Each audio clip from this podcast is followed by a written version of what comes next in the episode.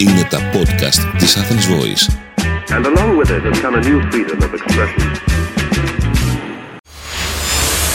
Ζήσε με αγάπη με την Ξένια Κουρτογλου, προσωποκεντρική σύμβουλος ψυχικής υγείας, life and business coach, συγγραφέας. Τη σημερινή εκπομπή την εμπνεύστηκα από το μεγάλο συγγραφέα, ομιλητή και δάσκαλο αυθονίας και πλούτου, τον Bob Proctor, ο οποίος δίνει κάποιες συμβουλές για το πώς πρέπει να είναι το πορτοφόλι μας για να προσελκύουμε χρηματική αυθονία. Ο τρόπος που σκέφτεστε και οι πεπιθήσεις σας σχετικά με τα χρήματα βεβαίως επηρεάζουν τη ροή των χρημάτων στη ζωή σας. Όμως, οι προτάσεις του Bob Proctor σχετικά με το πώς να λειτουργείτε με το πορτοφόλι σας πιστεύω πως θα σας βοηθήσουν. Στο νούμερο 1. Φροντίστε το πορτοφόλι σας να είναι σωστό σε μέγεθος και πάντα σε τάξη. Χρειάζεται να είναι άνετο, να έχετε σε χωριστές θήκες τις κάρτες σας, τις κάρτες των σούπερ μάρκετ, τα κέρματα, τα χαρτονομίσματα, όμορφα τακτοποιημένα και καθαρά, ώστε να βρίσκετε εύκολα αυτά που θέλετε. Αφαιρέστε όλα τα άχρηστα παλιά χαρτιά, αποδείξεις ή οτιδήποτε άλλο άσχετο και αποφύγετε διακαώς να έχετε μέσα απλήρωτους λογαριασμούς, ειδοποιήσεις της εφορίας, εύκα, ένφια κτλ.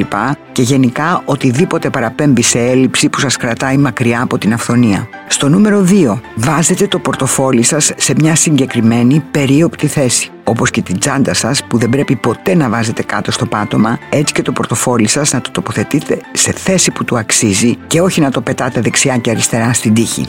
Στο νούμερο 3, δώστε μεγάλη σημασία στο χρώμα του πορτοφολιού σας. Σύμφωνα με το Feng Shui, το ιδανικό χρώμα για το πορτοφόλι είναι το κόκκινο. Όμως το κόκκινο χρώμα συμβολίζει τη φωτιά και τελικά τα χρήματα φεύγουν όπως έρχονται. Σύμφωνα με τον Bob Proctor, το ιδανικό χρώμα για το πορτοφόλι σας είναι το μαύρο, ειδικά αν θέλετε εξέλιξη στην καριέρα σας. Εναλλακτικά χρώματα για πορτοφόλι είναι το πράσινο και το κίτρινο, που βοηθάει ιδιαίτερα στην επικοινωνία και στις σχέσεις. Τέλος, στο πορτοφόλι αποφύγετε το μπλε. Στο νούμερο 4. Μην χρησιμοποιείτε ποτέ μεταχειρισμένο πορτοφόλι. Γι' αυτό δεν χρειάζονται περαιτέρω εξηγήσεις, απλά μην το κάνετε.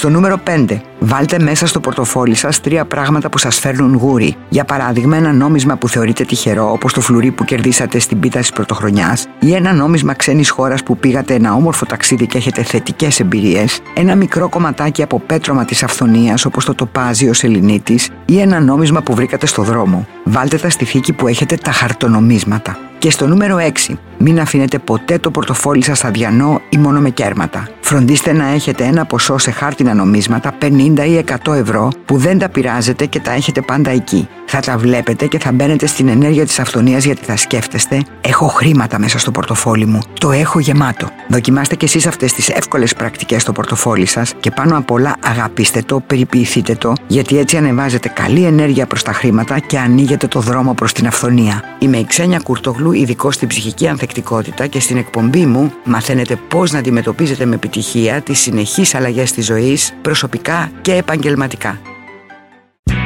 Ήταν ένα podcast από την Athens Voice. Μπορείτε να ακούσετε τα podcast της Athens Voice στο athensvoice.gr και στο Spotify, στο Apple Podcast και το Google Play Music.